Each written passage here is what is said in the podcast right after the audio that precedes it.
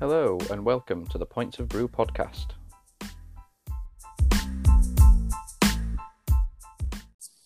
Hello and welcome to episode five of the Points of Brew podcast with me, Stephen Carter. And this week we have a man who puts my beard to shame quite comfortably.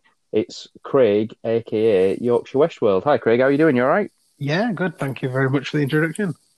No, no, it's all right, mate. It's all right. It's um, it's quite a beard that you've got going on, I must admit. So it's um, Anna said to me, Anna said to me the other day. She said because uh, I was tempted to to shave it off um, whilst we're in lockdown, just to because I don't need to have a beard for any sort of particular reason at the minute. Because I know a lot of people are shaving their heads, which for people who, who don't know, I've got long hair, so it took me like two and a half years to grow my hair. So I'm like, I'm not doing that. But um, she said, why don't you leave it and see how it grows? I was like, it's literally not getting any longer than what it is. It'll just stay there forever. So, but uh, but yeah, it's yeah, it's um, it's not even filled out. It's just it gets a bit straggly, and I look a bit homeless, especially with my long hair as well. It just it looks unkempt. So. Well, I've got but... the upside down head look, so you know, I haven't been blessed say. with with good uh, follicles on the top of my head at least.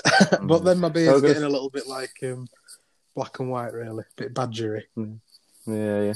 But, but even if you think about, which we'll kind of come on to in a, in a short while, I imagine, but in terms of when we used to work together, you, did, you didn't necessarily have the full full beard as what you have now, did you? It was more sort of just a, a sort of a stubble going on, wasn't it, at one point?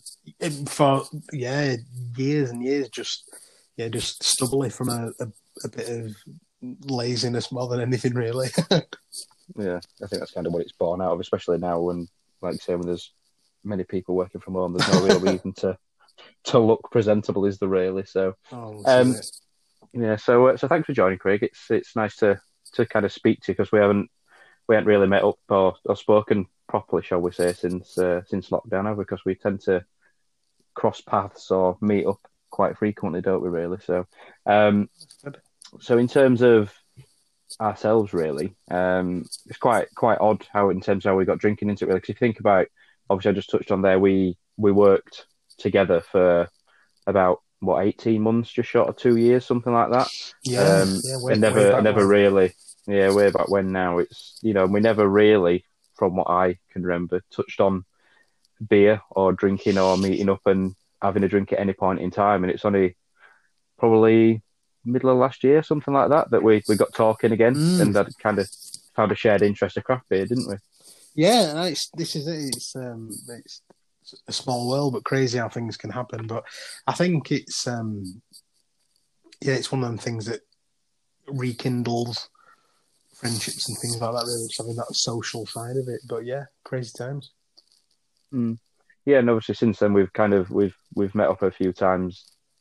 You know, in sort of Pontefract is kind of where I live and not far from where you are. Mm. But then obviously we've been to the the festivals with. Um, We Yorkshire Craft Beers and things as well, but we one of the things that we had on the agenda was that sort of you and Becky and me and Anna was go out and have a sort of a, a pub crawl really around Leeds, wasn't it really? Because Becky's you know, your wife's also into craft beer, and Anna, I'm kind of slowly getting her into more more beers. So it was something that we had we had planned at some point, but obviously since then it's um, it's kind of gone downhill slightly, hasn't it? Now with yeah. uh, with the lockdown, so it's put the, it's the, it's the, put the mockers on that. Yeah, the yeah. best laid plans of mice and men, but you've, this is it, it's making the most of what you've got. Well, this is it, and obviously we sort of, as as both our respective partners are doing this evening, you know, you're, you know Becky's doing a quiz tonight, and, and Anna's doing a quiz tonight, and, you know, over Zoom and that sort of thing, it's kind of become the, the norm for now, hasn't it, really, in terms of drinking, you know, over Zoom or having a virtual meeting and things, so, yeah it's, yeah. yeah, it's not something I've done yet, but, you know, it's something that's definitely, if there's some people about for sure, to, to get them round and, and share a drink or two. I mean, it's ideal for me, really, because I don't have to leave the house to, to kind of see people. So, you know. It's that yeah. new thing of that still people are frantically thinking, right, I've got to, uh, you know, comb my hair and put a bra on or something just to make sure that everybody's a little bit fit because they're um, just that used to mm. being probably, in, well, myself anyway, I've got my... Uh, smart casual business shorts that I've decided to sort of live in at the moment. Yeah, but yeah, it, it's it's good. I think I think it's it's great to have phone calls with people, and you know, know that everybody's got millions of WhatsApps and Facebook Messenger sort of chats going on, but at face to face now and again, it's it is good. Yeah, yeah, it's it's different. It's just odd. It's, you know, from the, the few times that um, I've seen Mum and Dad in passing, you know, when they've dropped some things off to our house, or we've dropped some off of theirs, and um, our Andy dropped um, some beers off today, and same, you know, he, he stood at the end of the drive, and it's like, it's just odd that you can't just invite him into the house, or, you know, just it's so weird standing, you know, yeah, he, he has to come up and, you know, drop the beers halfway up the drive and walk off, and I have to go get him and walk back, and da da da. It's just, it's completely bizarre. It's just, I mean, You you came and collected some um, when you come back from Cornwall when the lockdown first happened, didn't you? And it's like, yeah, you know, I just had to leave them outside and just say they're here, and then you say, yeah, I've got them, and it's like, you can't even necessarily have a chat or, you know, no, and I think say how you're doing sort of thing. It's this is it, and it's even though you're keeping sort of the social distances when, you know, my, my parents live pretty local to me, like I said, is similar to to your situation, and there's things of, you know, nipping to the shops and saying, oh, well, while you're there, can you get us this? So, you know, we've been, been sensible. Uh, sometimes that is beer, I'm not going to lie, but um, but it's still, think, you know, at the end of a street, and you, you're probably, you know, well more than six, you know, might be twenty foot away, but still feeling sometimes that you're, you're doing something a little bit wrong. So I think it's everybody's been sensible in this day and age, but you've still got your mental health to look after as well as your physical health. And I think it's really important still to, to keep those links with people.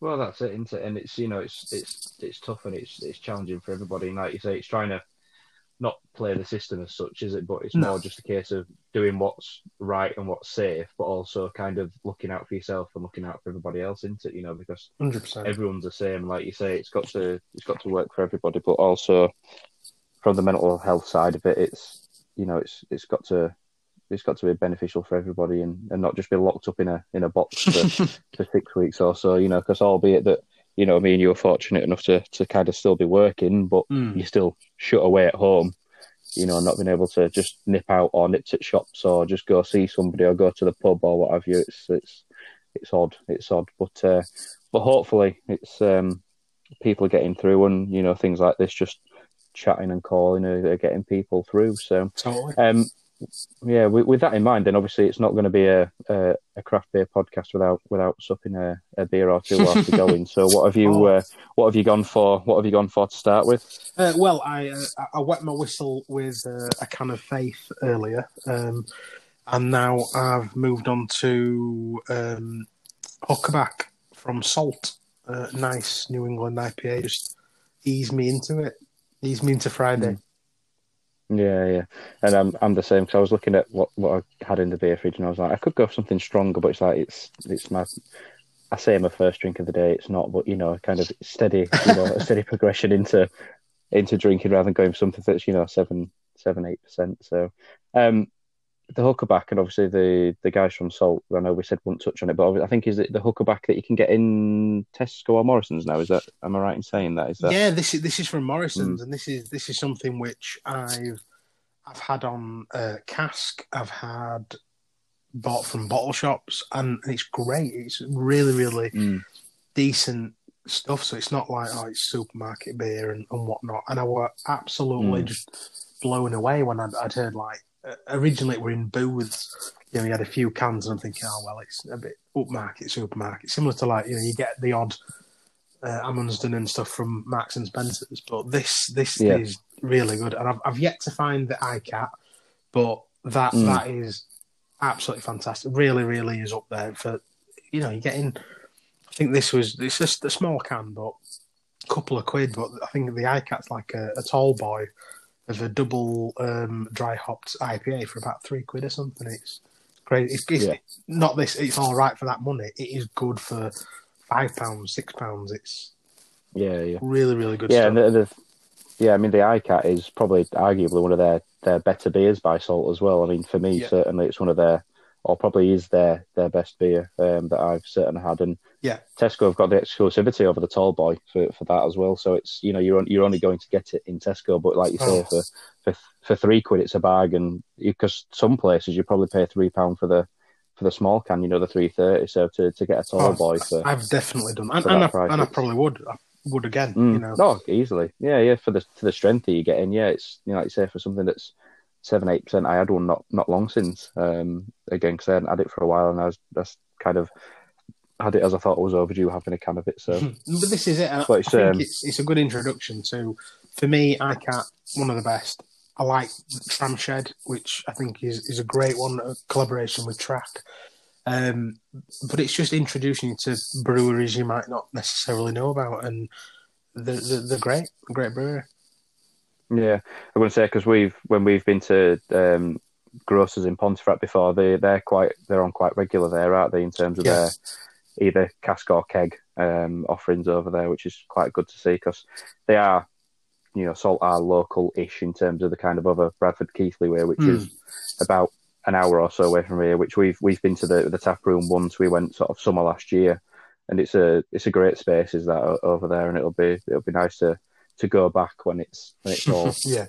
all over. Because I think from from certainly your point of view and probably our point of view collectively as a as a community in terms of you think about it, because Anna's mentioned it a few times, like, do you want to go to Salt? And it's like, it's an hour's drive, do you know what I mean? It's an hour there and it's an hour back and you, you can't bother. But given, obviously, what we've had to endure and what we're still enduring, I think we'll probably, you know, take things for granted less and, you know, be willing to actually go out and, and do things more more frequently than than what we otherwise were before. So it's somewhere that definitely I want to head back to once uh, once this lockdown's over because it's a, yeah. it's a great space over there. So well, I think um, if you're looking back at your you know your last pos- podcast when you're talking about Cornwall and you know the the great differences and distances sometimes between theirs, but everything that we've got around us, you know, with the fantastic Yorkshire breweries and you know the bars, the pubs, all the different tap rooms, you're absolutely spoiled for choice, and I think.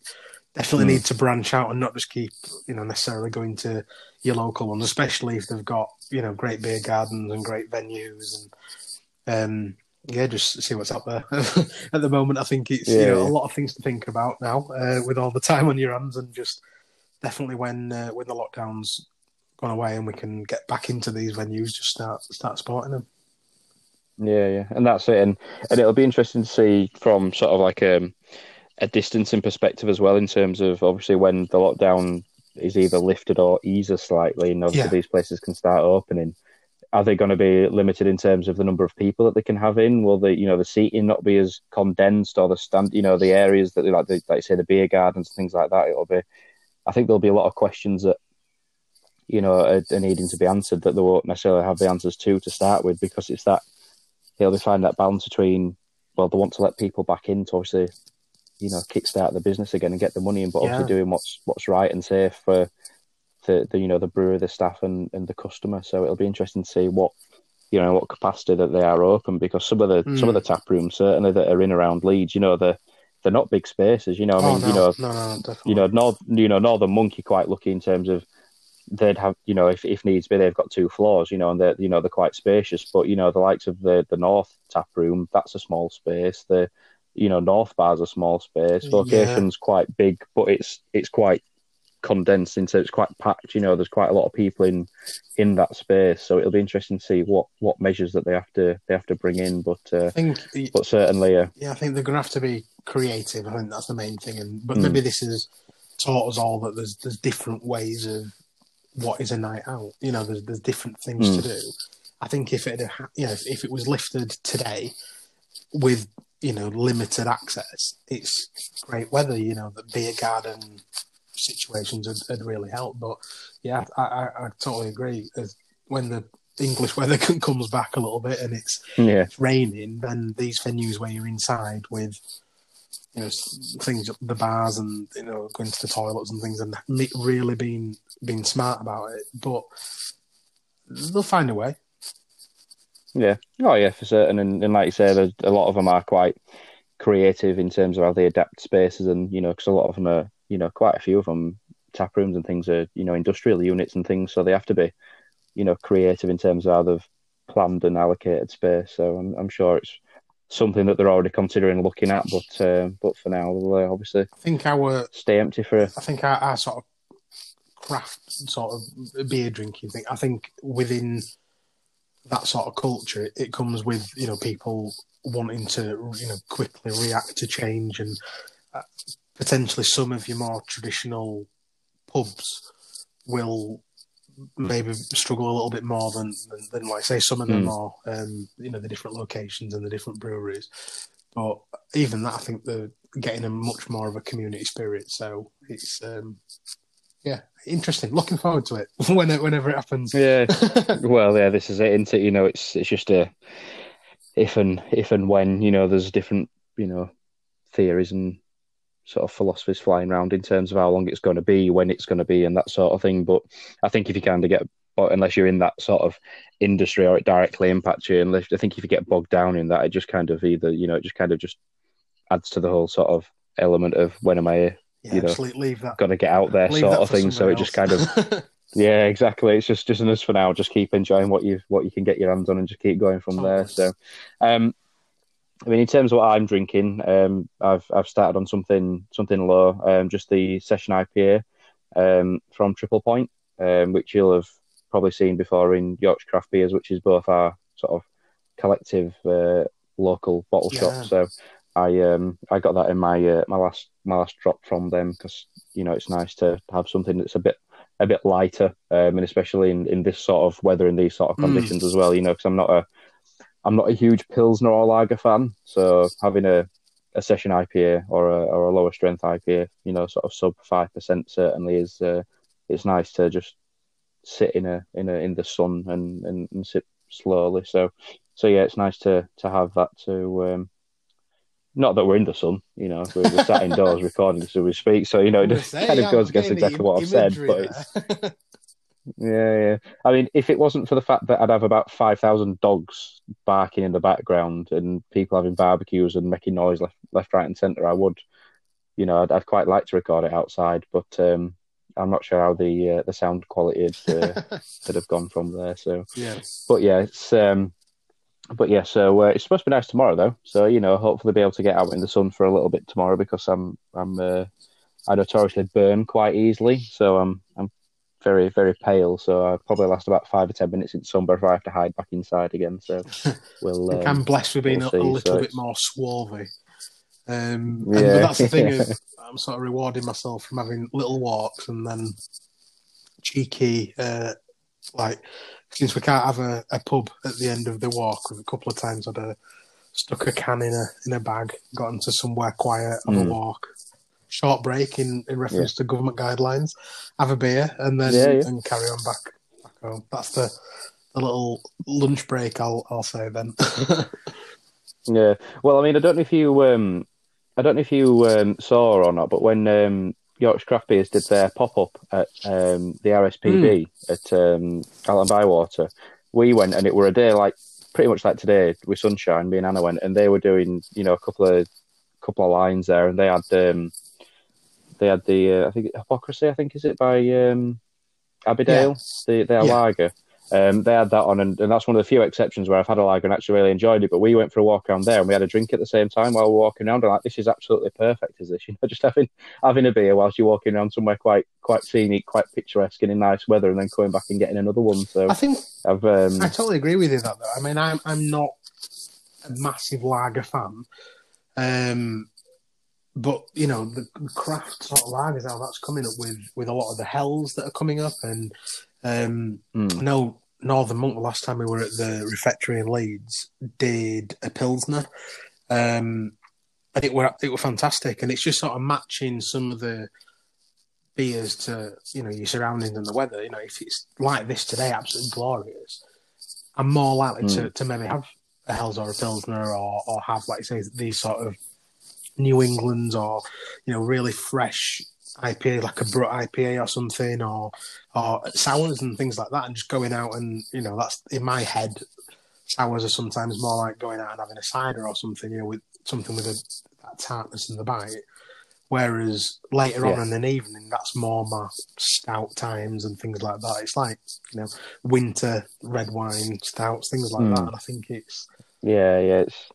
It's definitely seasonal, like you said, because the, the you know, not being a stout drinker, but the last thing people want to drink in sort of the summer is a stout, and like a heavy stout, you know, that's because by rights a lot of people say drink a stout when it's kind of warmer or sort of, you know, yeah. sort of uh, sort of a room temperature as opposed to actually coming out of the fridge. So the windows obviously when whereas in summer you generally want something that's a bit more refreshed, mm. a bit colder, a bit crisp. So, but I, I I know what you're saying though. Like the lagers and the Helles and the the Pilsners, have, there's kind of been a, a a resurgence of them recently, and there's a lot of love for for kind of lagers on, on sort of Instagram and the, the craft beer space. So, and you know, there's a lot of a lot of love for it, and you know the the brewers are kind of responding to that in terms of, you know, they accept that the lagers take a little bit longer to produce, but if there's a if there's a crowd and an audience for it, then um, then they're uh, they're willing to, to put the necks out and um, and make them. So it's I suppose it, it gives people everything, you know. And, I've, and I, I appreciate, you know, if you're going out with a group of friends and somebody's not necessarily a, a craft a craft nerd, shall we say, and they just want something to drink, and they can, you know, there's a couple of lagers or pilsners, it gives them that option, doesn't it? So they're not kind of left, you know, drinking something mm. that A, they don't enjoy, or B, they I think, don't want. I think, you know what, that that's something probably that's not covered enough in these kind of chats with, with people who've, mm. we've all got mates and we all go out with people, be it, you know, partners, parents, or big group of lads or anything you're going out. Not everybody's into this sort of stuff.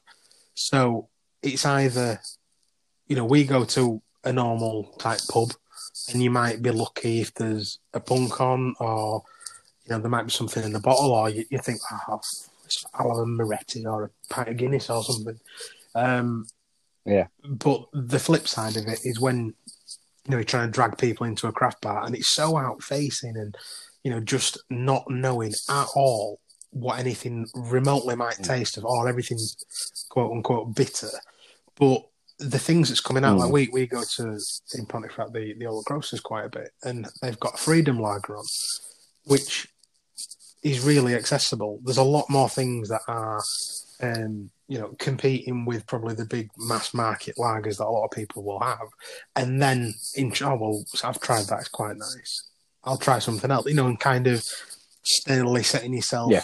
into it. And then maybe trying the odd thing, or, or things play a little bit sweeter. And you see the um, Brew York with Rhubarb Streisand that seems to be, you know, really, really big hitter because it's a little bit sweet, a little bit fruit, uh, fruitier, and you know, things that are a bit more accessible. So yeah, I think yeah, it's a great time for this kind of thing.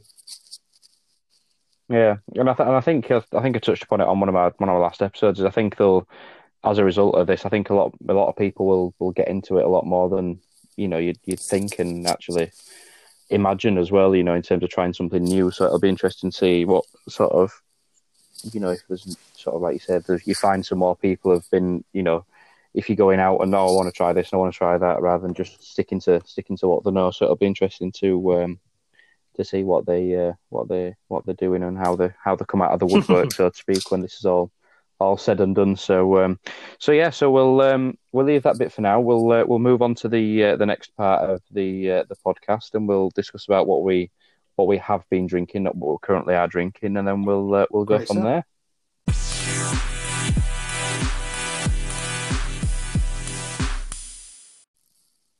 Right, so welcome back. Welcome to part two. Uh, we'll move on to what we've been drinking um in, in the last sort of week or so. Um, so Craig, we'll we'll start with you, as as what I normally do with the guests. So, do you want to start us off with the uh, the first beer that you've you've put on your list there? Yeah, thank you very much for that. So, I've picked a few beers that I'm I'm very sort of, there's that much choice. I'm I, I very rarely ever revisit any beers, mm. and I don't know if it's a mixture of lockdown or just I'm getting a bit greedy, but um. Three beers I've I've re- revisited recently because they've all been absolutely fantastic. So the first one is, and I hope I'm pronouncing this right, but Kveik I P A um, from North Brewing Co. in Leeds. Yeah, yeah. yeah. I mean, I, I assume you're pronouncing it right, because I mean, I, I I'd, I'd say it's Kveik, which I'm I'm guessing that's right until somebody you know somebody tells me otherwise. But I. Um, I think somebody had said that said this before on, on Instagram somewhere, that I actually thought Kveik, a, a beer before, was somebody just spelt Creek wrong, so I was expecting like a cherry beer, because I know you can get Creek that's cherry. Mm. So until I actually, when I poured it in and actually looked at it and found out that it was just the yeast strain that yeah. was different, I actually I was actually quite surprised and taken aback. But I'm I'm guessing that's that's how it's pronounced. But it's becoming, from what I've seen, a bit more prevalent and a bit more frequent in terms of the beers and the brewers that are using it. So I mean, I know it kind of gives um, you know, different flavours, and I think it's different sort of temperature what the yeast is actually sort of activated as as well, so it kind of changes their okay. brewing process as well. So in terms of that, then, did you, in terms of, let's say, for example, a a normal North beer that doesn't use Kveik, how did you kind of find that sort of side by side, really? Well, it's weird. I think I'll be honest, it's it's it's not for the faint of heart, and mm. I think if I it, I, I love Kveik. So if I was going to be kind of cracking open a lovely cherry beer and then getting hit with this, I'd be like, "Whoa, what is this?" yeah, um, it's it's an unusual one, and and I like that. And I don't think I'd have necessarily liked this six months ago or a year ago. It's mm. that it, it's it's that farmhouse funky kind of taste, but mixed with El Dorado and Sabro. Um, you know, hops. So mm. you've got the kind of great hoppiness, it's really hazy, you know, it's it's great I P A. And then there's a bit of a spicy bit of finish, there's a bit of a, um, a funky taste to it. It's, it's such the most difficult beer I've ever had that I could try and describe. Yeah. One I have thoroughly, thoroughly enjoyed. Um, and... And I don't know. Again, I think it's, it's this is a collaboration with um, Stillwater um, Artisanal, so that's from Brooklyn. Um, yeah. Somebody I've not heard before, so it, it's all kind of out of my element. But the the first Kveik I've ever had, but something I'd I'd really want to revisit. Um, I know there's definitely a, you know quite a lot out there at the moment, but the first one I've ever seen with sort of you know this new-ish yeast with the Sabro that is taking over. Yeah, well, that's it. It's kind of um, like you say, it's a it's a unique beer in terms of the the the Sabro or the the Sabro, however you want to pronounce it, hop.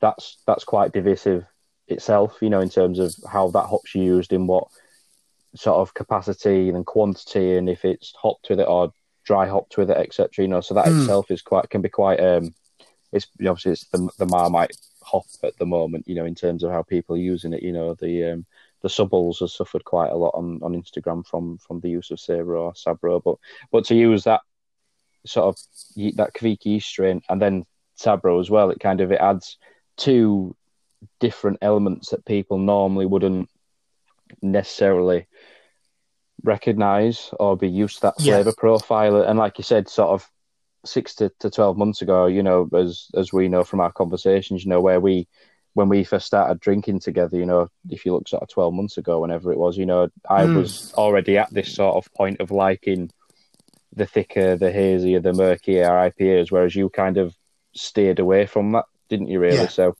this, you know, the fact that you actually liked it and enjoyed it is is quite surprising in terms of, and you've had it twice as well, you know, considering, like you say, where you were that, you know, on that, you know, the start of your journey, shall we say, in comparison to now. So it's... Totally, I think, and, and you're right. You know, there's I remember you know the conversations we had of, of me just not getting the sort of West Coast thing, and that being mm. you know your you know major favourite, and just tastes change, and you know yeah, it's like slowly getting into something and understanding it.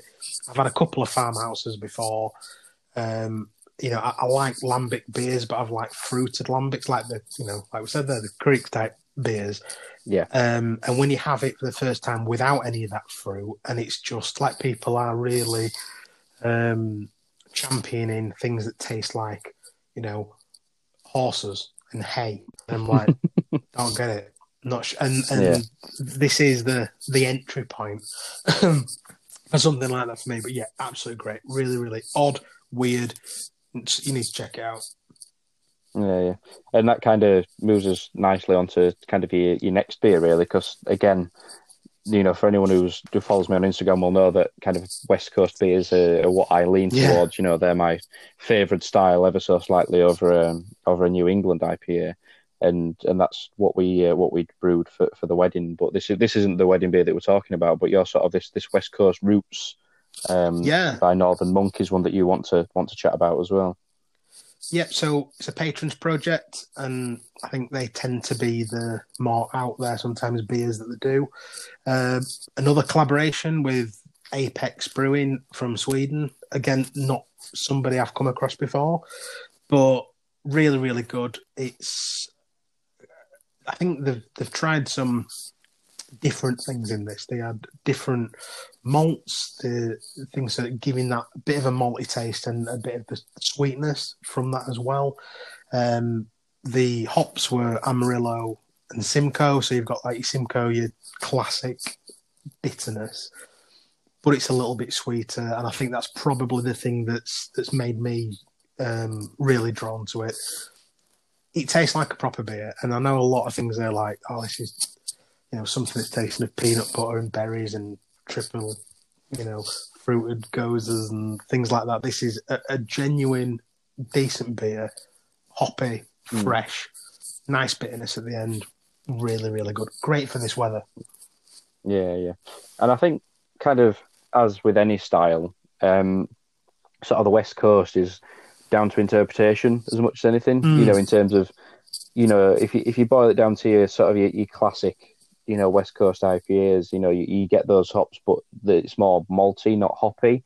But kind of as things have progressed, you know, as people have kind of got more comfortable with, with the style and brewing techniques, the thing that I really enjoy about them is, is like you say, you get that you get that fruitiness, you get that nice edge to it when, and the sweetness, but you also get the bitterness as well. It's all like that bitter sweet taste, yeah. and that's what, and it is really, you know, admittedly for, for brewers and, and brewers, it is hard to to kind of hit that nail on the head, you know, in terms of getting that balance, because, you know, you can either do it down the line of, oh, it's too bitter, or then it's too fruity, and you kind of miss the mark on, on both sides, really. So it's kind of, it, I understand that it is a, a hard style to master, really, because, you know, with a New England I P A, you can kind of get away with, well, we'll just, you know, just, just a load of hops at it, you know, and, and that yeah. kind of, you know, that, you know, you, you, you get your kind of your, your malt base, and you get your hops and things, and then you get your hairs, et cetera, et cetera, and it kind of, you can kind of build it from there. But with the West Coast, it, you know, from, from yeah. an outside-in perspective, you know, it's, you know, from, from our brew day that we spent with Mark as well, you know, it's kind of getting that balance of picking the right malt base and in what quantity, and then the hops and again in what quantity and when to add them, that sort of thing. So, you know, and um, gives you a big appreciation you know, of it. And I think, yeah, it, you're just thinking, right, well, that's that's the bitter one, that's the fruity mm. one, and it's it's a massive juggling act. And, and for me, for my personal tastes, this will bang on the money. Really good. Yeah. Yeah, yeah, and that's it. And, you know, I'm, and I'm always, you know, as soon as somebody says, you know, uh, beer's a West Coast I P A, you know, I'll I'll, I'll immediately buy it, because I'm, you know, that's that's what I'm about. And, and North have just done um, Metronomic, I think it was. They did um, yeah. the West Coast I P A, which I posted not long since, which was a great beer. But again, it's kind of that, I don't know if you've seen it, but it's kind of that mm-hmm. East meets West kind of halfway house. You know, it's got the the hop bill for a West Coast I P A, but then it's kind of a bit more hazy and a bit thicker, so it's kind of that hybrid beer, sort of halfway between a, a thick and juicy New England, but it's got that sort of bitterness of a West Coast I P A, so it sits somewhere in the middle of the spectrum, like, you know, so I'd it's like. yeah, so yeah, you know, and again, it's that, you know, for people who don't want too much of one or the other, you know, the hybrid, which I've seen quite a few breweries do this year, um, you know, it gives them that creative license, really, you know, to say, well, this is what we want to, you know, this is what we want to do with, with that style. And I think that's the beauty of, you know, craft beer, is that, you know, you might drink five beers that are all stouts, all New Englands, mm. all West Coasts, all sessions, whatever you want to call them, but each one will be slightly different. Yeah. You know, it's each one will have its own profile, hop bill, you know, and and again, that's just that's the beauty of.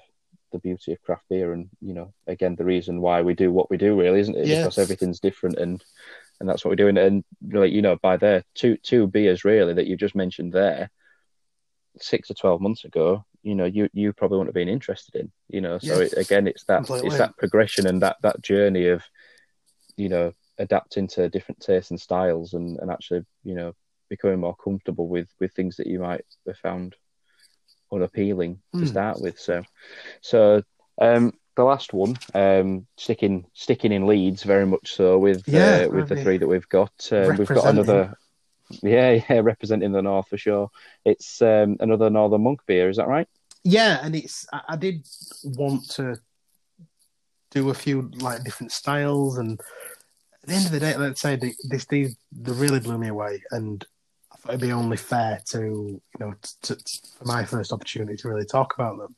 So another patrons project, um, Dreamlines three. So it's a double dry hopped I P A. Um, the first collaboration with somebody that I've ever heard of for these. Cool. Um, so it was Collective Arts from Ontario in Canada. Um, and I don't know if they were brewing it at the time, but when I went to the Northern Monk Refectory, they, um, they had some guest beers on there, and they had the Origin of Darkness, which were a complete five out of five for me. It were um, mm. exactly the thing that you'd hate. It was, you know, a barrel aged um, stout, and it was it was fantastic, full of like rum and raisin kind of flavors, and it just yeah. blew me away. And and that was the first time I'd heard of them. And then when I saw this, I'm like, yeah, yeah I've got to get on that. They know what they're doing, and and it was it, it's really really good. There's a high amount of oats in this, so it's it's a thick, decent beer. Again, this is the sort of things we're talking about hops all the time, but I think again the malt, this is quite malty. Vienna malts they've put in. There's extra unfermented sugar, so it's it's left that nice sweetness at the end. Another mm. one with Sabro, Sabro, and Citra, you know, so that's obviously doesn't need any discussion for that.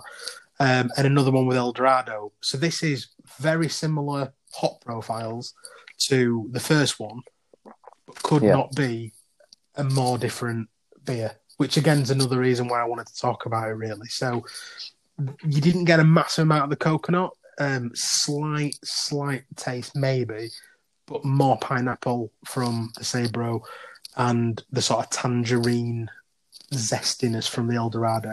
So it's thick, it's full of fruit, really great, just the the the best of that style that I've had, and the, the best sort of Sabro sort of taste or Sabro taste that I've come across. Really, really, really good. Yeah, yeah.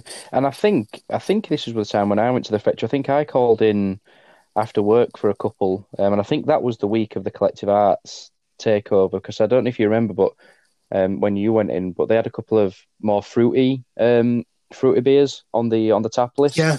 And they had um, they had a sour on there and like a sour I P A, and they were they were cracking. You know, they were brilliant. And you know, for for you, what stouts are, sours are, are the same for me. You know what I mean? They're kind of the opposite yes. end of the spectrum. And you know, and and you know, you know yourself when you get a good stout, you know, you, you've got a good stout. And for me, you know, when you when you get a good sour, you, you know, you've got a good sour. And, and they were they were cracking. You know, and they were my first taste of of their beers, and it kind of open my eyes a little bit to say, well, if there's any sort of any more of their beers come this way, or I see them, you know, out in the wild, so to speak, I'll definitely look out for them more, because you know they they, they seem to be putting some decent some decent stuff out there. Because you know, for as much as you know the U K and the U S are considered, you know, for for beer, I'd, I'd and apart from these guys, I probably wouldn't have ever even no. thought of Canada, you know, because no one seems to really think about or mention them, you know. So it's quite interesting to see if, you know, what, what sort of scene there is out there beyond what they're doing. But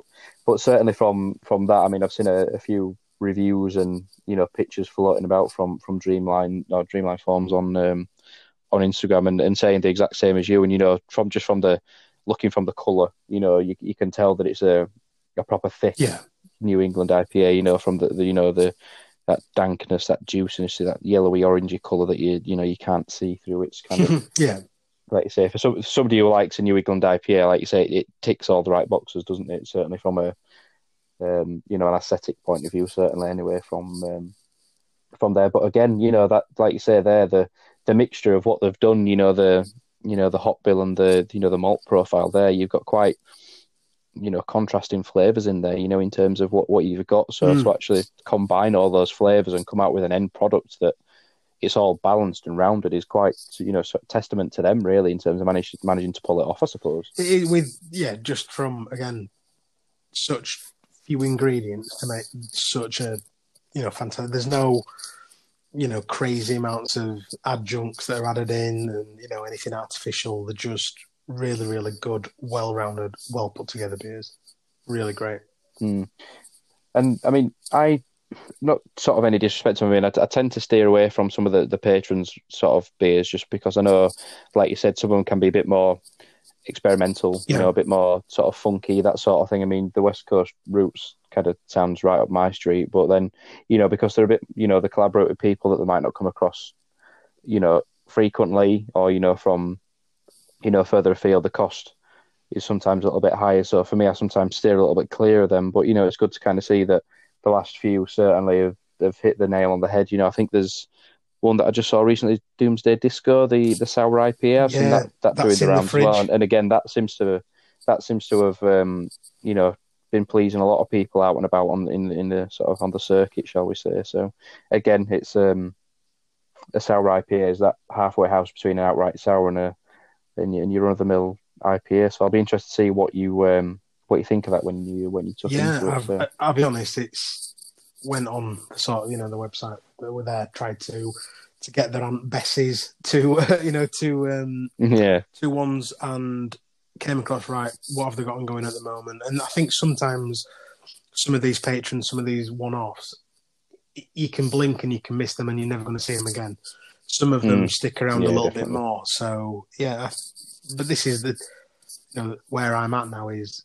I'll just take a punt. It's fine. Um, they're not going to mm. break the bank. If they're not to my liking, then fair enough. But like I said, with the Kveiks and the, like I said, the Sabros, Sabros, and you're thinking, right, I, I know I'm quite liking that, so that'll open a doorway to other things.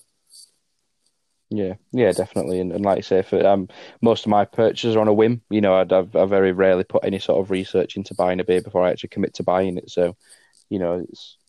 I'm happy that if I if I buy a beer, you know, I'm, I I take that risk, you know, yeah. in terms of if it's if it's not what I want, it's not what I want. But then, by the same token, if it's, you know, the price point is, you know, greater than what I could get a beer, let's say, that I know will will hit the mark, then you know that'll always make me uh, make me be a bit more savvy when shopping, shall yeah, we say? It's, it's but, not, uh, a, but yeah, I get what you it's mean. It's not a Three Fontaine, it's not a Cantillion type thing. It's not, you know, mm. it's not going to break the bank. It's um, just yeah, enjoy it. Why not? We've got all the opportunity, we've got all the time in the world at the moment. So well, uh, yeah, you've got plenty of time to enjoy it, haven't you? So no, definitely. Um, so I'll move on to what I've been drinking then. Um, which the first one um was something that which you can probably chat about in a bit more depth, really, because stouts. Uh, like we said before, are more more your thing that, than mine. Mm. Um, the first beer that I, I really wanted to give a um, give a shout out to was Black Ivy, um, which is a black double I P A by The Veil. Okay. Um, so I I think I, I think I sent a message to you about this one. I commented on my Untappd check-in, didn't I? and, and this was one of the this is one of the beers that I um I won in an Instagram giveaway thanks to um, Rari. Um, this is my beer account. And he, he sent me this um, with a few other beers that were in his giveaway. I think there was this and Chubbles, uh, which obviously Chubbles yeah. being brewed with the Veil with Cloudwater, um, and then a couple of others as well, which for as much as I don't like stouts, I get very excited by a black I P A. I know, I know, it's um, so weird. And every time I see that, I'm like, oh, come on, come over to the dark side. Yeah, and, and I ended up having a chat with him after he'd, um, when I sent him a picture of it, say, you know, this, I'm drinking this and it's really nice, thanks, sort of thing. And I'd said, you know, that I'm not a huge stout fan. And he was like, you know, he, he couldn't quite believe that I was enjoying that so much and then not, not enjoy stouts. And he was saying, you know, you know, maybe start on something like a, a pastry stout, you know, something that's a bit sweeter, you know, something that's got like raspberry or fruit in it, so it's not as strong. Because the thing for me is that a lot of stouts are either very smoky or I've got coffee or peanut butter and like that. And for me, they're the three things that I hate the most about everything is that the smokiness, I don't drink coffee and I don't like peanut butter. So that's kind of takes a lot of kind of the three main constituents of a stout out of the equation for me. Yeah. Um, I mean, this, this, this Black Ivy, I mean, the smokiness was there and, and I like, I like a subtle smokiness to it. I don't like it if it's just because, to me, it's that smokiness makes it dry. Mm. And again, I, I don't like feel like I'm drinking something that's overly dry. Um, but this kind of did everything. It, it ticked all the right boxes. You know, it it had sort of the smokiness there and kind of what I imagine is the this sort of the, the thickness or the stickiness of what a, or syrupiness that a stout's got. You know, as, as you kind of drank it and then put it back down, you could see that the, the The you know the liquid sticking to the glass. Yeah. You know, it wasn't just a, it was running straight off. You know, you could see that it was sticking to it a little bit. So that kind of syrupiness it had to it. But then at the end, it had that sort of like little bit of hoppiness to it as well. And it's just kind of that, again, it's that, it's that blend and that hybrid of different styles that, that bring it all together. That it must be such a, a tricky and a complex beer to, to brew and, and brew successfully, and especially a double one as well, you know, because yeah. it's very easy to overpower, you know, overpower those very fine balance. It's, it's such a, a weird one. Now, I'll be honest, I, I've liked stouts a long time. Black I P As took me a little bit of getting used to, and I've still not had probably more than half a dozen to, you know, maybe a dozen of them. Mm. And it, it's an, it's a, yeah, it definitely is a fine line. It's an odd one, but it's, mm. it's great when it, when, you know, the planets align, and it's, it's a really great drink. Yeah, yeah. And I can't, I can't quite remember the name of the one that Mark does at Horsforth, but he he does one as well that's just like um, a single sort of black I P A, yeah. and his as well is, is is really good. But I mean, he, he brews it with kind of, as much as he brews it, and you know, it's a great beer. He's like, I hate the fact that I call it a black I P A because it's black, but how can it be an I P A? Because it's not a pale ale, it's black. So it's kind of, again, it's that, you know, that two sort of contrasting descriptions really of this is what it is, but then it, it's it's not really as what it's advertised. It does, but, um, but it does yeah, a but... rye one as well, and that's what, when we were down mm. um, I, I sunk a few of those. It's something like, is it Night Rider or Night Jar or something like that, but mm, they had, yeah, there was, I think it was, I don't know if it was that one, but it's definitely going on Night Rider, but yeah, but that one that was a bit sort of lighter, mm. is that the one? Yeah, yeah, really really great stuff. Oh, good to mm. hear that. After Try and track one of them down somewhere. Yeah, like I said, I can't, I, the name of it slips me. I can't. Oh, is it all? Actually, I think it's all Brescia. I think it might be.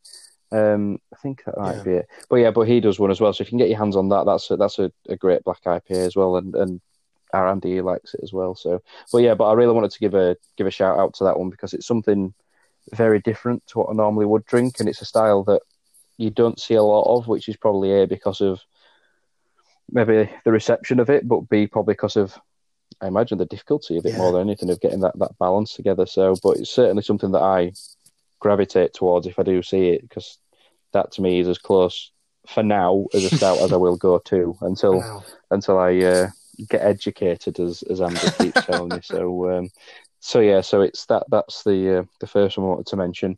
Then the second beer, which will come as no surprise to anybody at all who either knows me or has seen my Instagram channel, is my affinity for Verdant, who are based down in Cornwall, as we all know. Yeah. And I think your first experience of trying some down down in Cornwall was, was this year, wasn't it? In terms of, because you were down there just before the lockdown yeah, happened. Yeah, first time on, on um, keg especially, really, this at this time of year. So, yeah. Yeah. So, I mean, that's, not only do we love Cornwall, but again, one of the main attractions and draws down there is they're kind of, you know, churning some cracking beers out down there, and you find it quite quite easily down mm. there in terms of on, on keg.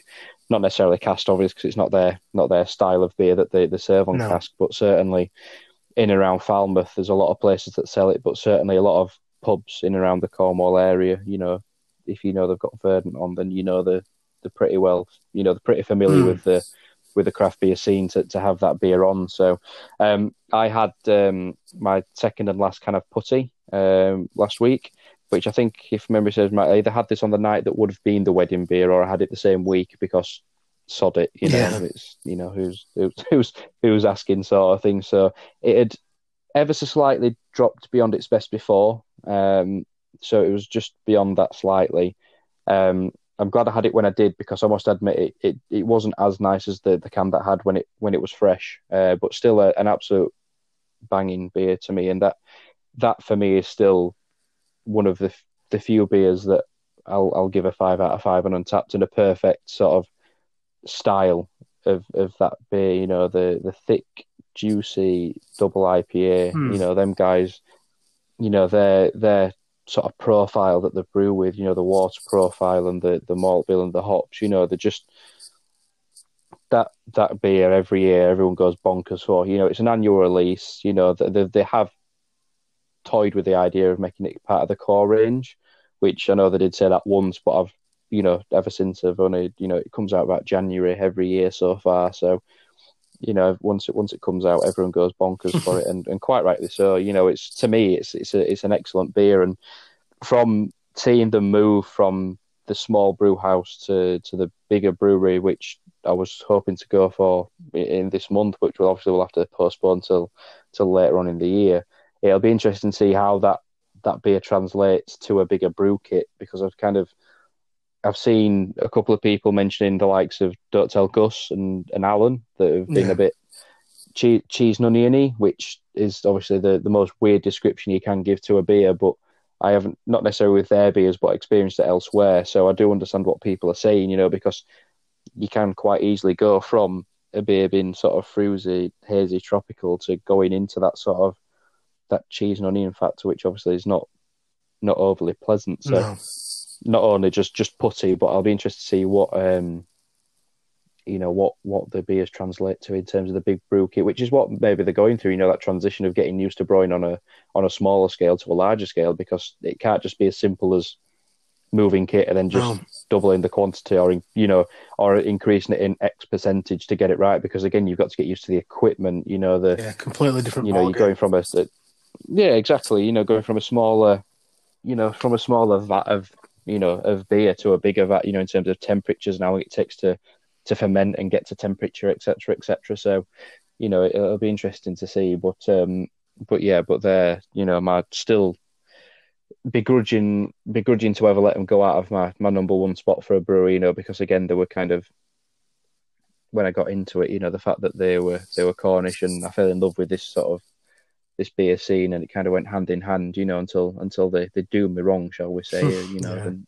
you know, heaven forbid they ever sell out, which I know will will never happen. You know, I don't think that'll ever that'll ever ever drop. But but certainly, putty was for me again this year five out of five. Maybe not, maybe not as nice as last year's, but still in terms of nailing that actual beer, still still a great beer. So uh, so yeah, so that's what I had um, had last week, and then another one that I had over the weekend, which.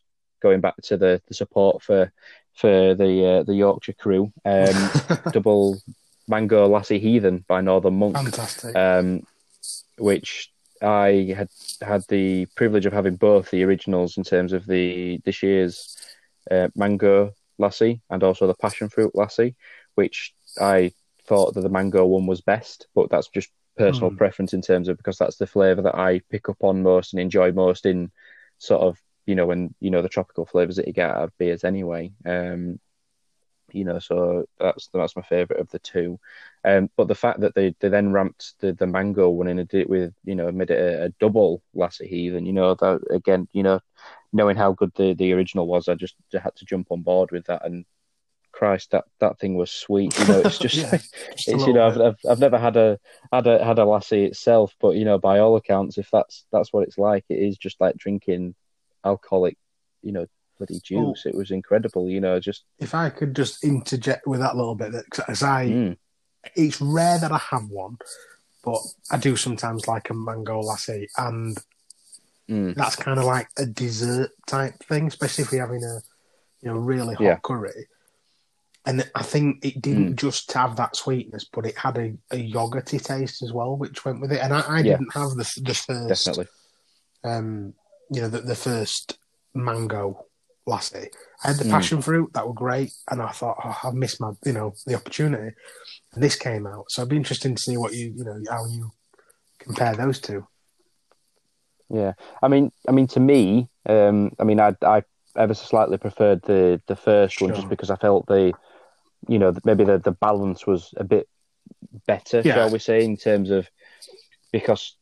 Looking at it from sort of somebody else's perspective in terms of I've got a really sort of strong sweet tooth, you know, I, I can take a lot of sugar and sweetness in a lot of things, you know, and, but looking from a perspective of maybe balance of yeah. not necessarily putting people, putting people off and maybe getting that sort of sweetness in balance with a bit more flavour. I think the, the original did it ever so slightly better, but mm. you know, that, that is inevitable, you know, between getting that balance again, that balance of, flavour and sweetness from you know like from the sugar and the lactose, but then getting the the the sort of again it's that the juice is going to have sugar and sweetness in it again, so it's you know again it's that fine balance, isn't yeah. it? You know of it's pretty boozy, yeah, you know, as well, everything's isn't it? And that's I think yeah yeah hundred percent. And again that. It's you know it's yeah exactly. I mean heathen's not by all means it's not um a light drink no. anyway because standard heathen's about the seven percent mark yeah, I think. Yeah. Um, But then to have that at eight percent, you know, that you couldn't taste, and you know, it, you you could taste it there, but you know, you could quite easily knock them back one after the other. You know, it wasn't a oh god, this is an eight percent and I can taste it no. sort of thing. It's like, oh, this is nice, and it's got that sort of little boozy kick at the end. But god, you could quite easily sink three of them, four of them, and then stand up and be like broom spinning. You know, it's yeah. quite easily. easily creeps up and I think you. uh, you're not going to drink three or yeah. four of those lasses, are you? No, well, not knowingly. Do you know what I mean? You know, if you didn't, if you weren't aware of it, certainly not. But I think I touched on this with with, with Dave when, when he came on. It's like just sort of a lot of standard beers now. You know, your, your I P As and your New England I P As are clocking in at seven, eight, nine percent, and you can't actually taste it. You know, from I mean, whether that's because we're getting accustomed to it, you know, as it says, yeah. as a, you adapt to the styles. But certainly when I first started, I was drinking something at seven, eight percent. I could, woof, you know, it'd blow your head off. But now it's kind of I only really get it from the stuff that's ten or eleven percent, you know, or it's really, really strong. And I mean, I again, I like a. That's kind of why I like a, a West Coast I P A. If, a, if you get a West Coast double or triple, um, like Honor last year by Northern Monk, or um, Too Many Opinions by Verdant, you get that booziness, which gives it that, you know, that really nice kick yeah, to it. Another dimension. Um, yeah, it's just something else. And and like you say, that that double mango lassi heathen, yeah, it was it was great. You know, it's. It's you wouldn't give it to somebody as a starter beer, but by you know by any stretch because of the strength of it. But if you put that in front of somebody and said, "This is what beer is, or what beer can be," it changes the goalpost, doesn't it? It moves the goalpost completely in terms of you know going from that perception of beer as beer. You know, it, it just it's that that grey area, isn't it, of what beer actually can be? And you know, hats off to to Northern Monk for for doing it. You know, because as, as an experiment, it certainly it's. You know, I think it is mm. that. I think it's the, the thing of. You're having it. You, you know it's going to be a little bit crazy, a little bit mad. Um, I enjoyed mm. it. Definitely, you know, shared a can. And yeah, I went back and I got another one and I had it on my own and mm. it were a bit much, yeah. if I'm honest, mm. um, probably because yeah. of the richness and the sweetness. So yeah, yeah, definitely. I wouldn't miss it if I had never had it again. But, I, you know, it's, it mm. is a really good beer, really glad to have tried it.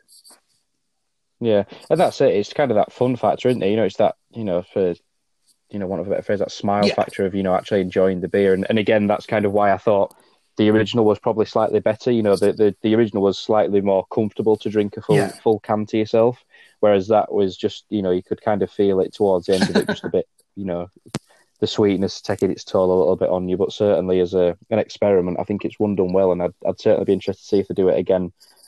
Either next year or in the meantime, you know, depending on when they want to sort of release mm. the, the the Mango Lassi series again. So, and if they do a passion fruit one, because I'd be interested to see if they could make it work oh, with passion, passion fruit, fruit as well. So. Now, now we're talking. Mm. Yeah, because I, I mean, I, I didn't actually know they were doing this, and it kind of caught me by surprise when I saw it in um, in Yorkshire Craft Beers, and then to see it on its own when the kind of the two come hand in hand, you know, it kind of. Caught me off guard. They hadn't seen it, but I'd be surprised if there's, you know, if they don't do it, or if there's a is a reason why they haven't done it in terms of if they can't quite get it there or yeah. get it right. You I know, mean, the last one of... followed, didn't it? I mean, the the mango came out first, mm. and there was a massive hype, and then the passion mm. fruit. So, yeah, and I'll be straight onto it. So, yeah, fingers crossed. Yeah, oh, definitely. So, yeah, if, any, yeah. if anybody from yeah, Northern Monk listening. Yeah, which I mean, if they do, that'd be great. But uh, I very much doubt it. But yeah, we'll uh, we'll we'll take we'll take the royalties in uh, in due course. So, um, but that's that's what I've been drinking amongst uh, other things. But they're the three that I wanted to uh, I wanted to shout out. So um, we'll leave that we'll leave that bit for there. Um, we've got a few sort of not news as such, but kind of a few shout outs to sort of a few people that want to mention in light of obviously what's going on with. Um, with the coronavirus and, and you know helping the N H S. So we'll wind this up. We'll uh, we'll grab another beer and then we'll come back and we'll uh, we'll start from there. Cheers.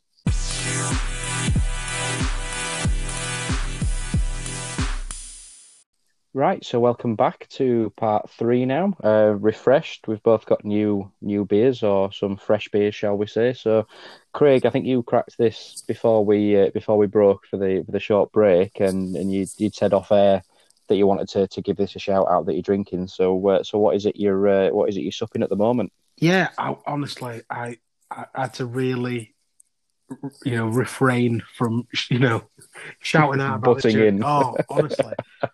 So it's the Belgian quad from Vocation. Um, I'm used to really liking Belgian beers. It's probably the thing that brought me into the sort of craft scene, Belgian beers and sort of German wheat beers, all that kind of feel. Um, mm. So not quite the Roquefort type, you know, ten feel. This is yeah. much more stouty porter, so you know, right up your street. Yeah. Um, it's so it's eleven point three percent. It's a barrel aged um, Belgian quad. They've put raspberries into um, red wine barrels and then aged it for for nine months. So it's just again, it's that rum and raisin type feel, a bit mm. fresher with the raspberry, really sweet, um, but then red wine tartness, sourness at the back. So it's not cloying. It does not taste like eleven point three, but my God, I will be feeling like it's eleven point three. It is a dangerous, dangerous tall boy. Um, great. I, I had both of these barrel-aged series from Vocation, and the stout was fantastic. So both of these, really great, and definitely something I need to try and repeat by before they're all gone. Heard some good things, and yeah, fan, fantastic. I mean, like you said there, I mean, by rights, it's not something that I'd, you know, necessarily go for, but I'm, I must admit the thought did cross my mind of when I saw it, just to to say that I'd tried it, you know, just to say, just I've tried it, I've given it a go sort of thing. But then when I saw it as eleven point three percent, it's like, Christ, you know, it's probably not the best place to start in terms of, you know, the strength side of it. But um, do you like red again, wine? Again, I'm not a huge wine person, oh, so I'd be, I'd be I'd be that sort of person of, I know what you're thinking, thoughts go through, that I'd be more rosé than red wine. No, I, I, I I don't mind rosé. I'm I'm not a wine snob. I'm not mm. in that kind of that ballpark. But I think these like imperial stouts in my head are like, right, I love red wine. I drink red wine. Mm. That can be like forty percent. Yeah, you know, and you're not you're not necking it. You know, just having sips. So mm. I think if you did like red wine, honestly, I'd say have a punt at it, because it's, it's not a porter. Mm. But I'd much rather say, do you know what? This is an ideal time for, you know, friends to get together, and one hundred percent we need to do this. Get a couple of beers we all like, put them on the table. Everybody has a little mm. try. You like it, you don't like it. You get to try yeah, something yeah. Um, without having to spend however much on a, you know, on a can and think, nah, not for me. Yeah. Um, and that's that's the beauty of bottle shares, isn't it, I suppose, with that sort of philosophy, really. It's not something I've done, and, and this is mm. definitely, you know, being reasonably new to the, the craft scene, um, something we definitely need to get. We've, we've got enough, um, you know, local friends who are all into it, and, and something, again, like, you know, another shout-out to Yorkshire Craft Beers, that they host things like that. So I yeah. think definitely something we should we should do. Really good. Mm. Cheers. Yeah yeah. yeah, yeah, definitely. Um, so I'm still staying on the sort of the, the lighter end of the spectrum. Um, not not ramped it up, you know, three times what I had before. Um, I've I've gone for um, Meg's Bomb by Arbor Ales. Um, oh, so Arbor yeah. are based down in Bristol, um, and I must admit I, I don't drink enough of Arbor, and I really should. A, because I really like the simplistic design of the can. The black can really gets me with the label, and obviously yeah. the leaf, you know, the, the leaf that they change the colour on for, depending on what the beer is. But it's also a pint can. It's, yeah. it's a full, it's big a full old pint, one. You know. And for the price that you pay for it is is crazy. You know, I I think from Rainville, I can't have paid more than four four pound fifty for this can, and it's like, you know, and it's only a four point seven percent. Um, You know, only, A P I, only. Yeah, yeah. Well, only in terms of what, what you're know, thinking. So, you know, it's, it's a, a weakling.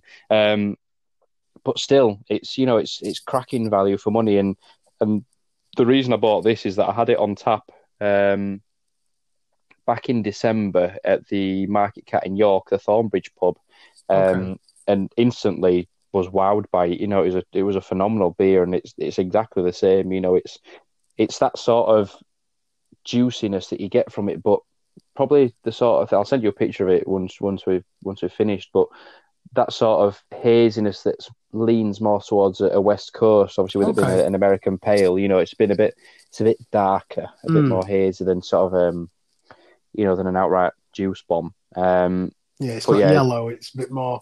Yes, orangey. It's, you know, sometimes. It's, yeah, exactly. It's that hazy sort of colour. Um, so, yeah, so it's Simcoe, Mosaic, Equinox and Galaxy, um, you know, which are... Wow, yeah, every big, hop, big hitters, big hitters. Yeah, no, every hop on there that I do enjoy, you know, it's, and hence the name, that's the, the where they, they get the name from for Meg's Bomb, you know, the, the, the listing of the hops, which...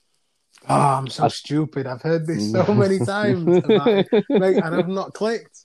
Yeah, I mean, to be fair, it's called Meg's Bomb, but on the list of the hops, A on the ingredients and B on the front of the can goes with Simcoe, Mosaic, Equinox and Galaxy, so Smeg. So, I mean, it, it'd make more sense if they called it Smeg Bomb. I mean, which... I get the, the Red Dwarf reference. The other, yeah, yeah. I mean... other bit's le- less palatable. But... Yeah, yeah, I'm going to say the Red Dwarf reference would be fine, but I mean, maybe that's the, the reason why they don't call it Smeg Bomb, but, but yeah, that's that's why they call it that's why they call it Megs anyway. But yeah, it's it's a cracking beer, you know, and, and again, for sub a fiver for a can that's a, a full pint, you, you know. His word. That's like, again, not to harp on about it, but that's like, you know, supermarket price not far off, really, is it? Yeah, for some of these exactly. big ones, that's good. A bit of a exactly. oh thing. I, I've not had an Arbor ever. Mm. Well, I it's funny because last year, I think I think it was last year. It was yeah, it was. It was not long after I'd started doing the Instagram thing. We were down in Cornwall, and there was an Arbor one. I think it was Waikika Moo Cow, and that was in M and S. Which I'm guessing it was in M and S because it's local. I say local, quote unquote local, Bristol to Cornwall, which yeah. we, we discussed last week with, with James. Um, but yeah, but I, I didn't say it up north, and I'm guessing it's because it's a you know a southern sort of you know southwestern beer. But um, mm. but yeah, but they were in there, and the the price, you know, it, it, I, I forget the price of it, but um, so they have been in there. But yeah, like you say, it's. If you work it out per milliliter, whatever you're paying, it's an absolute bargain to, to actually get that. And yeah, you know, and, and the simplicity of the can, it's that's what draws me into these guys. So certainly when um, when I place my next order with uh, with Johnny at Rainville, which I'm I'm hoping to be next week, um, given the triple I P A that North are releasing, or, or he's, he's they've just released, but he's getting some on Monday. I'm hoping to get um, a can or two of that come next week. So. Um, Might have if to partake. Yeah, well, if um, if I'm ordering, then I'd, I'd, I'll obviously chuck it in with my order to save you, unless you want to order some other beers as well, by all means. But um, I think I might, might yeah. have to have a look at an ordering for, for yeah. myself. But I'm getting quite the collection now, so I, I need yeah. to... to well, this is the thing. This is the thing. It's, you know, that I've I've said, you know, from payday, which was today for me, is... I'll I'll put an order in with Firebrand, um, you know, the, the, the brewery down in Cornwall. But then it's like, when I looked at my stash, it's like, it's not a need that I need them. It's obviously a want, but like, I'm trying not to drink through the week still, you know, whilst I'm at home. It's No, I've tried, to, tried to, it up. to stop that as well. It's just, it's not, it's easy, too easy, dangerous. When when you're at home and you you know, if I was at work in the office, it'd be fine because I'm, you know, I'm, the only danger there is that I'll stop at Northern Monk at the refectory or nip to Johnny's at Rainville and buy beer and not actually drink it. So it's, but when you're at home and you're in the kitchen, you see the beer fridge and you're like, oh, yeah, I could have a beer after work um, hmm. or, you know, on my lunch, heaven forbid. But, you know, it's, yeah, it's, I'm trying not to kind of spiral out of control and be spending sixty, seventy quid a week on beer and, you know, you wow. know, sit, all the money that I'm otherwise saving, just spending on beer and just, you know, just, uh, yeah. As Anna says, what, what are you spending that money on beer for? You know, it's, yeah, you've got to always, always got that nagging, nagging thought at the back of your mind to, to not go mental. So, but anyway, we'll, uh, we'll move on from there and we'll go on to not sort of news, but like I said before, shout outs for yeah. people, breweries and sort of people, you know, things that are being done for, for Give, people out there back. in the, Yeah, exactly. And and that's the thing that, for me, part of this community is that there's people out there that are willing to give back and the, you know, to, to kind of, you know, people say, oh, you can't class um, a group of people on the internet as a community, but I, I really feel like it is, you know, just, just the other day I'd put a post up because I'd missed the um, the latest Wylam beers um, that had come out, including the one that they'd collaborated with Finback on. I put a post up and within half an hour, forty minutes, I did got one person who'd sorted me out and I've, you know, they're, they're sending them over to me. But then three or four other people who are getting a response saying, "Oh, if you're struggling, let me know because I've still got some." It, you know, it's just such a great community of people that are willing to help each other out, and and it's really shone through in terms of, you know, people A, oh. trying to get beers, but also if what we're going to talk about is B, people trying to help the N H S and people who are out there that are A, saving lives, B, keeping us safe, and C, don't have a choice of staying at home, you know, because, you know, for as much as people have, have, you know, it's bad that people have been furloughed and they're at home and, you know, they're, they're, or either they're out of employment, but by the same token, there's still people out there are putting themselves at risk, you know, in terms of working for the N H S or in key workers, you know, and, and yeah. working among people that might have the virus and, you know, putting themselves at risk to catch the virus. So the first thing that we, we really wanted to to share and, and, you know, put out there is because, you know, Craig, you've got um, a more direct involvement with this as as your your wife, Becky. She, you know, she's a key worker and a carer and, and things like that, you know, so buying the N H S a pint, um, which a lot of breweries have, have been involved with. Um, you know, there's the likes of Verdant, North, Cloudwater, Gypsy Hill, Duration, you know, a, a shed load of breweries have been involved with this. Um, you know, that list is by all means not, you know, an extensive list. There's quite a few yeah. more um, that on their web shops that everyone, you know, that a lot of breweries have kind of had to resort to to kind of keep afloat at the minute, whereas you can pay a fiver and that'll put five pounds on the tab for their tap room when they reopen again. So anyone who was who was working for the N H S can go to the tap room and say, "Look, I was a, you know, key worker working for the N H S at the time," and they get a free pint, you know, and, and that, that to me is great, you know, amazing. Because I, I don't think we can thank these people enough for what they're doing, you know, you know, as much as we can, you know, and this is not belittling anything by any stretch of the means, you know, the applause on a Thursday night and things like that.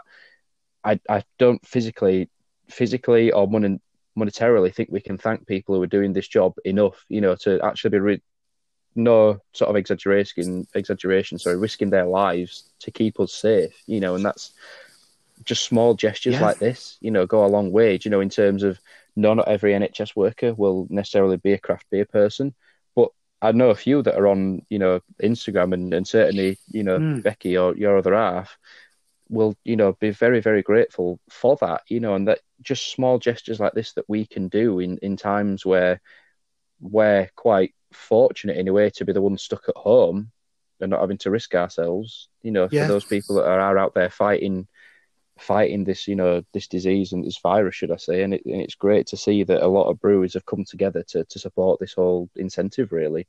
Yeah, I, I cannot, you know, say any more than that. It's it's absolutely amazing. I think the sort of craft beer community gets a bit of stick. There's, there's, you know, there's a couple of craft wankers that, you know, spoil it for, for a lot of people, but all these other amazing people that come together, the breweries, you know, all this pay it forward scheme that so many people have uh, have got behind and, and selfless acts for something as simple as, you know, so that people can finish an incredibly difficult job, a big long shift, come home, and then have something like, you know, Northern Monk sending five thousand cans of Faith. They said, you know, mm. we put Faith um, in the N H S, so they want to give some Faith back to the N H S. And my wife yeah. were very, very fortunate to, to get some cans, and we, you know, we we filled the order. So, you know, we, we, we got a lot of stuff from them at the same time to, you know, to, to repay that back. She's she's a nurse um, in the N H S. She works absolutely, you know, at socks off to do it. All her, her friends do, and it's it's a worrying time. It's a troubling time, and it's not just, you know, the nurses, the doctors, the porters, the, anybody, the, the cleaners, and just anything that is mm. involved in that. And I think I know a lot of places are kind of opening that up to other carers. My sister works in a care home, and it's it's that kind of thing. It's anything that is literally, you know, risking their welfare, and for some people losing their lives for us. Mm. So it's, yeah. it's such a, you know, it's a small thing that, that we're talking about, and, I, and I'm sure from their perspective, you know, they're saying it's a small thing, but I think it's such a, a really big gesture and uplifting, and really, really great that people people are doing it. So many people are doing it as well. So it is good. It's a really nice... Um, It's a nice, nice gesture. I think, you know, regardless of people's opinion, I think it's nice to just uh, yeah, a little bit more than just a, a clap to say, you know, mm. here, go on, have a pint yeah, of those, yeah. and uh, yeah, absolute heroes. So yeah, really good, great, great shout out yeah. as well, Steve. So good on yeah. you. No, that you know, and like you say, it's it's just like you say, them sort of like random acts and selfless acts of kindness that kind of that drew me into to more the craft beer scene to start with, you know, in terms of, because before I even did Instagram, you know, I've only been doing Instagram for about a year or just over a year now. Before that, I was kind of on Twitter and the blog and Facebook, that sort of thing. Um, but certainly the reception of sort of quote unquote acceptance into the sort of the community there, and then getting involved with the community and the sort of how the welcoming spirit of that community is, is phenomenal, you know, and these, you know, bearing in mind, these companies are also going through what we're going through in terms yeah, of, you know, horrendous staff times. have been, you know, staff have been furloughed. There's a lot of uncertainty with, you know, the staff to pay loans that they've got, the rent that they've got for the spaces they've got, you know, if they've got any orders outstanding, you know, they've they've got a lot of overheads still to pay. Yeah. And they're all micros. They're not these know, big, big companies with massive, you know, backing behind them. They are some mm. of them, you know, that, I mean, at the moment, this, this time, some of them, regrettably, we might not see again. You know, there could be some yeah. awful times and, and yet still wanting to do this. It's, it's, yeah, yeah, exactly. It's really selfless.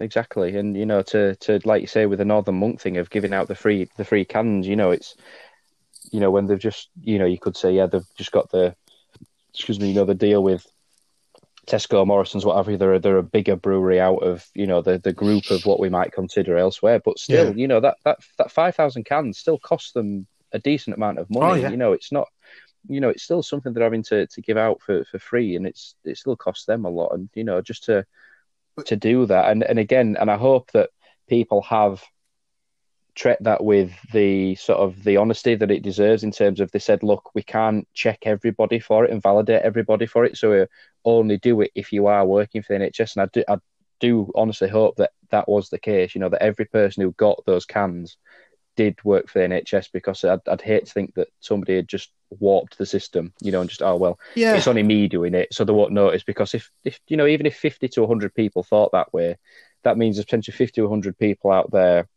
that are genuine, that are missing out for no reason, do you know what I mean? So yeah, it's, I, think it's I hope people have been honest with that. Yeah, I think it's something, though, that a lot of people aren't going to be able to get those, and, and Becky were fortunate. But if she didn't, you know, that that's like probably our favourite, you know, local brewery, and mm. it's great. I mean, they came with a handwritten note, really thankful yeah. for everything they're doing. You know, it's it's not just this, you know, a big money making scheme, and it's not a thing about just, you know, if if somebody's, and no doubt they have, you know, taken the mickey with it, but it's probably still uplifted a lot of people to know that they cared yeah. about, the thought about. Um, so yeah. Just, um, just morale keeps people going, doesn't it?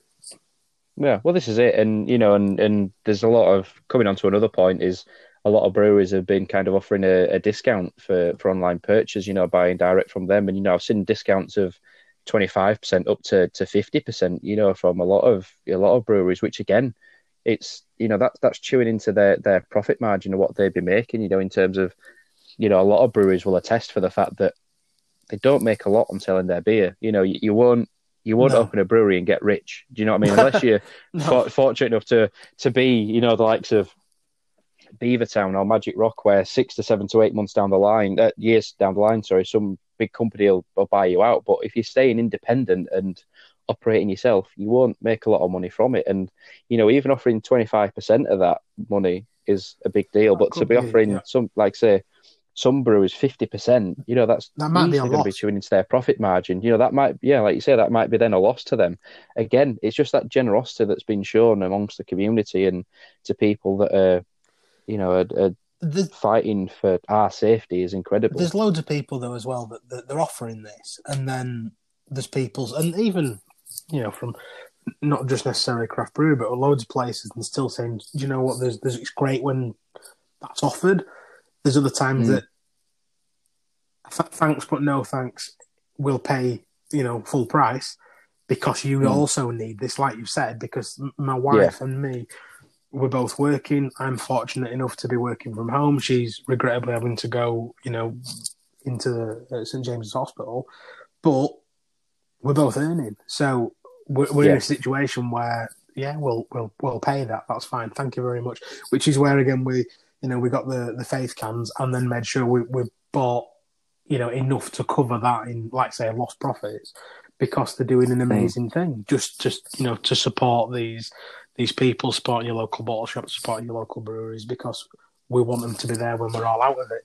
Same with N H S, yeah. As well as this great, great thanks for the people who struggle, you know, when they're coming off their sixteen-hour shifts and stuff, that, you know, the supermarkets are empty, the bottle shops are closed, and, you know, to be able to get a couple of cans when they're finished, um, it's just what they need. Yeah, exactly, exactly. And that's it, you know, in terms of just the whole spirit of everything, you know, and, and I think that's that's one thing that'll... I'll change, you know, because, you know, everyone's saying they want things to go back to normal. I, you know, whatever you define as quote unquote normal, mm. I don't think that I don't think that's what we will we will go back to, which obviously we touched upon earlier with obviously the the, the tap rooms and sort of the bars and pubs and spaces like that. But again, I think people will shop more locally than they did before, you know, in terms so. of they are now, or, you know, buying direct from the source in terms of going direct to the brewery. So again, you know, it's it's something that we'll we'll have to see when we come out of it in terms of how, you know, people's habits change. And, you know, like you say, unfortunately, it's a horrible thing to say, but some breweries probably won't be there at the end of it. And it, you know, it'll yeah. be it'll be interesting to see who those breweries are. And, you know, they're not all fortunate enough to have the financial backing mm. to to support the staff and the overheads throughout this time. You know, so it, we've just got to kind of play it by ear and see. see where we end up, you know, into the, the, the lucky in essence that the government's defined, you know, alcohol and things like that as a an essential at the moment, you know, so they've, they've, they've know, got the benefit know, of if they if they not. can, you know, if if if they, if they knock that on the head, then they've all had it, you know what I mean? So, but we'll um, yeah, but we'll just see, and then it's, you know, not to, to end on such, you know, a somber note, but I think it is that it's just showing mm. a lot of the breweries are being creative, they're being, you know, different yeah. ways of working, different ways of going. I'm sure their online shops and things, even places where you couldn't buy it online, you now can. Uh, you know, that that's all exploding. So, you know, it's keeping it alive. And like you said there, I hope that a lot of them do survive, and the ones that do survive will be stronger for it, and, and possibly people trying beers and breweries that they might not have done before. So I think there's still positives to come out of it. So, yeah. Oh, yeah. Yeah, definitely. And the final thing that, the other point that I wanted to mention, just one sort of person and account in particular that I wanted to mention directly is um, Deja Brew London, um, Jimmy on, on Instagram. He's um, he's done a, a Just Giving page recently, Peddling for Heroes. So he's um, he's massively into his cycling. Um, there's not a, at the minute, there's definitely not, but even outside of before he started this sort of, um, this money-raising um, event that he was doing, there's not really a, a day or a week that goes by that I don't see him on his either on his bike or on his, um, you know, his training bike that he's got at home set up as he has now.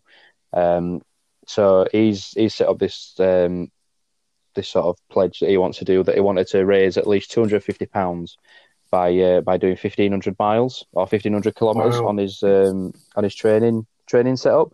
Um, as of the point where I put the the document together for um, for the podcast, it actually raised eight hundred fifteen pounds. Wow. Which, you know, is, you know, that's just people giving from Instagram, the social media feeds, that sort of thing. And again, it's that it's that charitable ethos, and people again of, you know, him doing it for a start, you know, because I, I, I sent a message because I, I donated the other night, and I'd said, you know, I'd rather it was him than me, because again, you know, he loves cycling, but still, no, it's, it's fifteen hundred, some, you know, some old distance. It's some going. Oh, yeah. Yeah, you know, it's it's some going, because he's not just doing it on um on like a, just like a, you know, an exercise mm. bike. He's got like an actual setup that's um like, you know, Peloton things where it actually simulates actual cycle routes from yeah. U K and Europe. So he's actually doing cycle routes up mountains and things like that. So it's not like it's just a, a flat one that's just going at a constant speed. He's actually doing it as if he was actually physically cycling and, and actually there. So, you know, he's doing this at stupid o'clock some days as well. You know, I've seen him doing some cycles, you know, starting now and finishing near midnight, and then drinking some beers in early hours of the morning. So he's, you know, I don't know if he's got a different sort of body clock to what to what I have, but certainly it's been, that's just yeah, it's, it's, yeah, it's, it's just been non-stop. And again, it's just that it's just that sort of ethic and that community spirit of people just willing to raise money for the N H S and people giving as well. You know, mm. there's, there's like, say this is going to the N H S charities, so it's going directly to the N H S again. So it's just people's, like you say, not just breweries and sort of businesses, but individuals' sort of ingenuity and creativity in terms of how they can do it. You know, we've seen the chap who's raised, you know, twenty odd million just by doing one hundred laps of his garden. You know, it's just, again, it's the way that people have come together. It's it's incredible, you know, and, and certainly I'd like to see him get towards a sort of the thousand pound mark, you know, because he, he he didn't think he'd raise two hundred fifty, you know, from talking to him. So to the fact that he's raised what he has is, is blown away. But just to, to kind of reinforce that, if we can, if people can kind of get to the thousand or thousand plus mark, I think he'll be he'll be ecstatic with that. And, yeah, no, you know, the fact that it's going to the, you know, the people that deserve it, you know, the N H S that are, you know, working incredibly hard is, is fantastic. Well, make sure you um, you share the link and, and I'll give him a a little donation. We've we've given a little bit to Captain Tom, so only right mm. to uh, to give a bit to him. But anybody who's doing this kind of thing, fantastic, all credit to you. Some I uh, I certainly couldn't do, but a small amount of being able to make a donation, then it's a tiny little bit step forward. Well, this is it, and and you know, and regardless of the sort of the amount that people can or sort of can't afford to put forward, you know, it adds up. And, you know, even people giving five or ten pounds here and there, you know, it adds up. Mm-hmm. And and that's, you know, equipment, wages, facilities, whatever it is, you know, for the N H S that, yes, by rights we do pay for, but I, I personally don't think we pay enough oh, for it. No. You know, they, what, they, what we actually get back, you know, considering that we don't have to pay a penny for any medical treatment care beyond obviously prescription, but, you know, I'll, I'll happily pay nine pounds for my prescription because I don't pay for anything else. You know what I mean? It's, well, you know, it pales into insignificance with the things that I've personally had done, you know, but then people I know that have had done, you know, like my mum with the surgery she's had, yeah. it's, to consider we don't have to pay for that is, is crazy. No, we take it for granted. And I know I've, I've probably had a bitch about paying for a prescription at some point, and then it's just, mm. you put it into perspective and it's just an amazing, amazing gift, and definitely out of the back of this. You know, the, these people who are, like we said before, risking their lives, they need they need a pay rise. This whole situation needs needs relooking at, and without getting all mega, you know, political, I think the country's behind it. So yeah, one hundred percent. Yeah. Really, really great stuff. Definitely, and yeah, and, and I think it's kind of it's brought everybody together, you know, in terms of people. It's brought people together in sort of villages, communities, streets. You know, it's everyone's kind of come together, you know, and bit of a war spirit. Keep, yeah, exactly. And I've I've said this, you know, from the start is no one's kind of experienced anything of this sort of scale. If you you know, if unless you go back to the sort of the war times, you know, and even then it kind of supersedes that in a way because yeah. even then they weren't on lockdown. You know, they could still go out and you know do what they needed to do, sort of thing. But the camaraderie that came about from that sort of wartime. You know, I think that's kind of what we're experiencing now, and it's great. You know, it's just, it's, that's, I think what, again, you don't want to go off the tangent, but I think that's kind of what this country's lost is its community spirit a little bit, and to kind of get that back is, is really nice, and it's really, really warming, you know, in times that we're yeah. in. Yeah, well, it's a good, good note to end on. Yeah, no, definitely. That's it. It's a nice positive, uh, positive end, shall we say. So, so yeah, so if anybody does want to, um, donate to, to Jimmy's uh, Just Giving. If you go to his page, it's Deja Brew London on Instagram. Um, he's got a link in his in his bio. Um, follow that, and then obviously you can just donate as you would uh, normally from a from a Just Giving page. So so if anybody can do that, I'm sure he will appreciate it, and likewise everyone that's um, vouching for the N H S, which I believe is everybody at the moment, will will appreciate it as well. Um, But we'll um, we'll end it there. We'll uh, we'll kind of wind up and um, and put an end to this to this episode. But uh, but thank you for, for joining, Craig. It's been a been a pleasure. Like I say, it's nice to have a chat, given that we haven't seen each other since the brew day. Have, have, is that right? Has it been that long? Oh God, yeah, yeah, probably. Yeah, yeah. It seems that, but it's just God. It just seems like, you know, even last week since. You know, a distant memory at the moment. So, but yeah, it's um, but no, it's nice to nice to catch up with you, and hopefully, uh, if this lockdown eases sometime soon, we'll be able to uh, share a drink or two at some point soon. But um, for anyone who's listening who doesn't already follow you on Instagram, what's your um, what's your Instagram handle? Where can people find you? Yeah, if I've not completely bored you to death, um, and you want to see what things are, are about with me, um, I'm Craig Westwood, and my handle is Yorkshire Westworld. Perfect. And I don't think you've, you've bored everybody. I think you've probably got a. I think if anything, you've probably got a more slightly, uh, slightly interesting voice than me. You know, I, that's the. I think that's one of the one things that worried me about when I'm doing a podcast. It's that I know I've not got the most exciting voice in the world, so I don't want it to be a piece of people listen to it on a night time and put them to sleep. So, uh, so, but yeah, I think uh, I think you'll you think you've done a good job. No, but thank you for for pulling up a, a microphone and having a chat. It's been good. Absolute pleasure. Um, So for me, if anybody doesn't follow me, uh, my Instagram is at points underscore of underscore brew, and it's the same on Twitter. Um, thanks again for listening. If you've got any questions, comments or feedback or anything at all like that, please send me uh, a direct message on either Twitter or Instagram, or by all means, feel free to send an email, point to brew at gmail dot com. Um, any sort of reviews on Google Podcasts, iTunes, anything like that would be much appreciated. Um, and if you want to be on the podcast, if you know anybody who you'd like to see on the podcast or any ideas at all, please send them over, and um, I'll take any any feedback on board. But until until next time, thank you very much. Thank you.